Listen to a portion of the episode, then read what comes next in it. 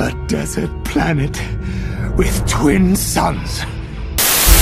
They call themselves the Bad Batch. We do what we do. What else you got?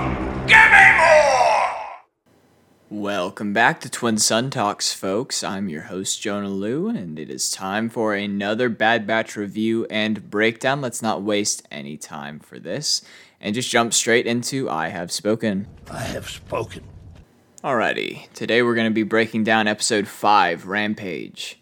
So, as usual, we're going to be doing uh, the first bit as a non spoiler review, then we're going to have spoiler warnings, spoiler review and breakdown, and then followed by some theories about what's going to be going on moving forward. So, here is my non spoiler review for episode 5, Rampage.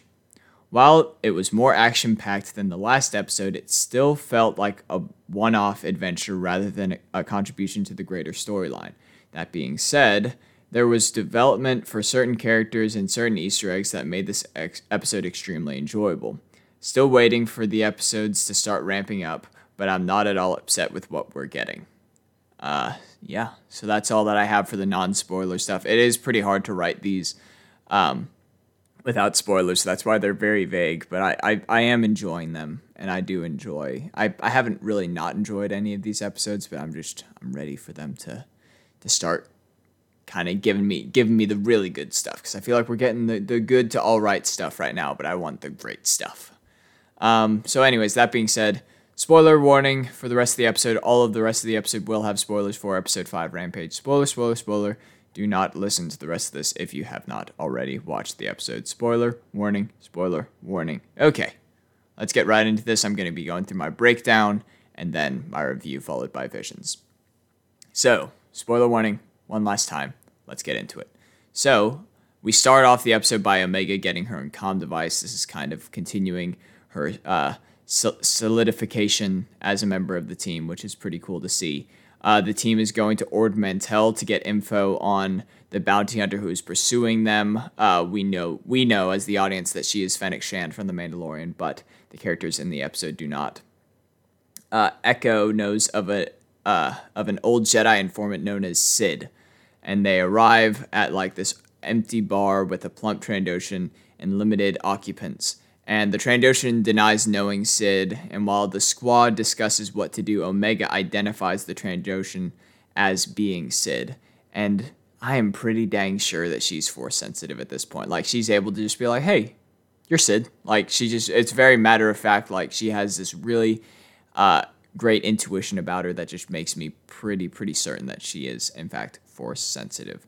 Uh, so they go back to Cid's office, which has a lot of really cool Easter eggs in the background, like uh, a Mandalorian helmet, a couple clone helmets. It's just a very eclectic like collection that she has, which is pretty pretty cool.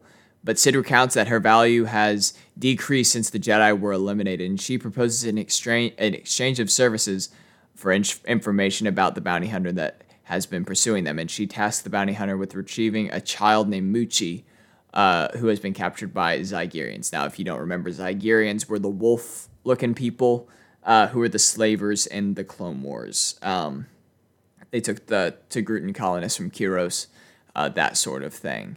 So, on the way to the Zygerians' location, we see Wrecker cradling his head in his hands again, and I know for a fact at this point, I, I, I can't say that I know for a fact, but I'm, it's almost a guarantee that that is his chip working, and it's just foreshadowing for later. I think that he's going to be going down in the next couple episodes, and it's going to be super, super sad to see. When they get to the location of the Zygerians, Omega is ordered to stay at the ship while the other four infiltrate.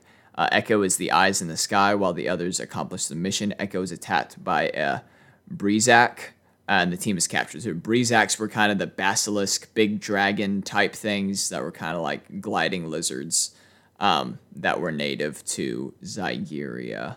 Um, uh, so that, that, but it is kind of cool because Echo is kind of acting in Crosshair's position as the eyes in the sky, and we see that the team isn't quite as uh, solid without that missing teammate.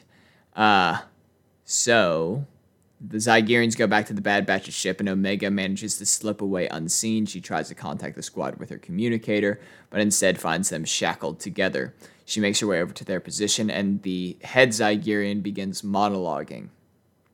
The team begins to subtly signal to Omega where their gear is and what moves that she should make next. We faintly hear the Zygerian mention returning to Kadavo uh, while all this is happening, kind of in the background. And this is actually the moon where the Togrutan's Obi Wan and Rex were held as the processing facility uh, during the Zygerian arc uh, in the Clone Wars. The last episode of that arc is actually called Escape from Kadavo, so that's just a cool little Easter egg that they th- threw in and Omega ends up releasing a creature in a cage, which turns out to be a baby Rancor. So we see a full grown Rancor in episode six, Return of the Jedi. That's what is the creature that's underneath Jabba's palace, or j- underneath, yeah, Jabba's palace and his throne room, where he drops people in as kind of an entertaining form of execution to see them get eaten by the Rancor. And we learn from the other enslaved people that the Zygerians had that the Rancor is Muchi.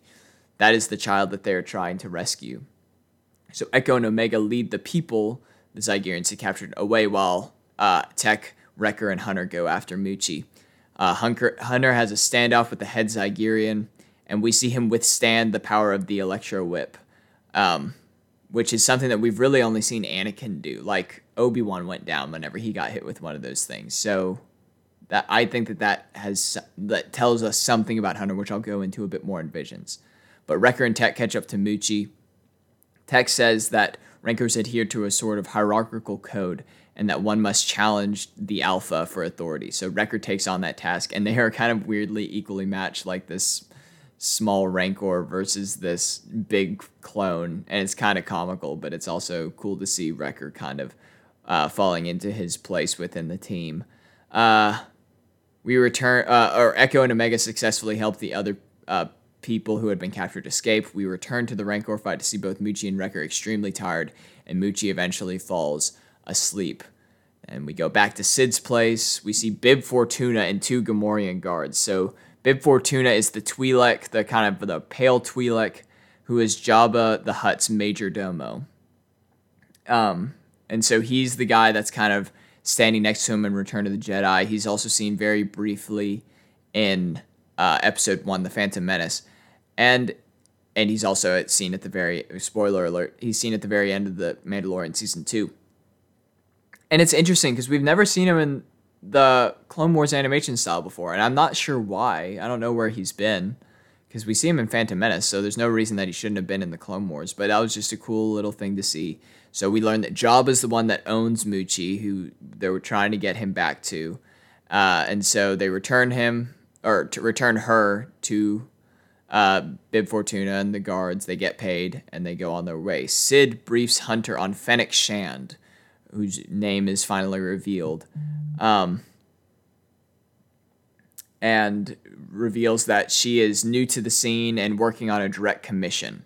So they don't know who hired her, but they know that it's a direct commission.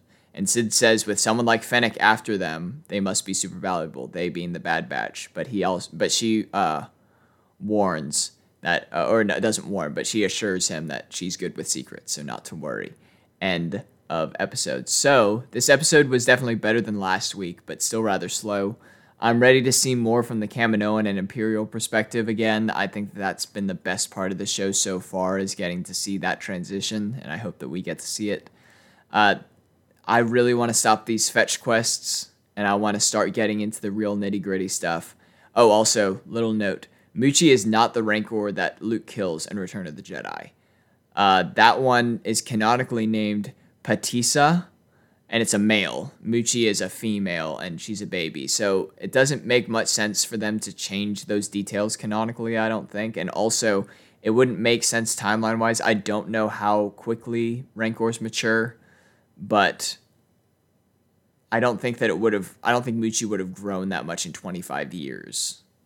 I feel like it would probably take a little bit more to mature to a size of that rank, but it's all it's all very unclear. None of that's confirmed. So those are my that's my spoiler breakdown review. Let me just go very quickly into my visions for the future. To continue, we need one singular vision. My vision. So there's not too too much new uh, from this episode. They're just some things that I think uh, kind of what's the word I'm looking for? They they kind of support my previous uh, theories that I've had and kind of add on to them. Um, so first of all, Echo is the one that is the most outspoken, deeply against slavery out of all of them. He's the one that kind of explains to Omega what slavery is and has the most kind of disgusted reaction. Like he doesn't even like thinking about the fact that they're getting paid to release these people. Um, he thinks that it's just the right thing to do. He's the one that points out to the slavers that the Republic outlawed slavery, to which the slaver replies, "We ain't living in the Republic anymore." Um, so, in my opinion, this could be just the Reg in him simply wanting the betterment uh, for others, or it could be Jedi morality influencing him, or it could be the fact that he empathizes with these slaves because he was also exploited against his will, kind of like how they are whenever he was uh, taken over by the Techno Union and exploited for Republic secrets. So I think that that's probably the more likely thing, and I think that this could prompt him and indirectly the guys, the other parts, the other members of the Bad Batch to incite a clone uprising on Kamino as they kind of come to realize as they learn more about the inhibitor chips that the clone army has essentially been turned into a slave army and they're going to want to kind of uh, reverse that. Hunter, in my opinion, I think the way that he was able to withstand the electro whip is that he is able to redirect electric charges. And I think that that will come into play when disabling the inhibitor chips of either other clones or um, all of the clones. And I think that uh, that's going to come into play because we see whenever Crosshair is getting his chip uh, augmented, it's like two electric beams shooting into his skull. So I think that that's kind of where that's going. Uh, we also, I think that Wrecker is going to betray the group starting in the next episode. Not for certain, but I just think that that's what we're leading up to, and I think it's going to be kind of weird if we keep just seeing him cradling his head in his hands and not get any payoff within maybe the next episode because it's been like three episodes now. Um, Wrecker, and I think that it would be natural for Rex to be there to give them more information about the chips, and then they see the effects of the chips in Wrecker, and so it's either maybe going to be an explicit betrayal where he like attacks them, or it could be a subtle betrayal where where he like gives the empire their location, or something like that, where he just kind of quietly betrays them. So that's my theory on that. Once again, not going to say that Rex is going to show up because he hasn't yet, and I'm tired of expecting him to, so I'm just not going to say it anymore. I think that Cid is our in for finding out about other Jedi survivors, and my theories are that either Quinlan Vos or Mace Windu will approach her at some point, like at the very end of the season. I think we're just gonna see like a little glimpse of a Jedi survivor that, and she's gonna be like, "Oh, it's been a while," and we may not see payoff for it. I don't think we will. It might just be a cliffhanger. But those are my theories moving forward. I'm super, super excited. I think that we're getting out of the weeds of this show and we're going to start hitting the ground running within the next two or three episodes. Um, we're five episodes in. That's almost a third of the way done, which is crazy. But I'm so, so excited to keep learning more about this show because I think that it looks great. It feels great. I'm just super, super excited. But, anyways, that's all I have for y'all today. You've taken your first steps into a larger world. May the force be with you. And I will see y'all in the next episode. Next episode, we have Sean Doe on as a guest talking about all the stuff in Star Wars that makes us mad. I really hope that y'all enjoy it. And I will see y'all then. Bye, folks.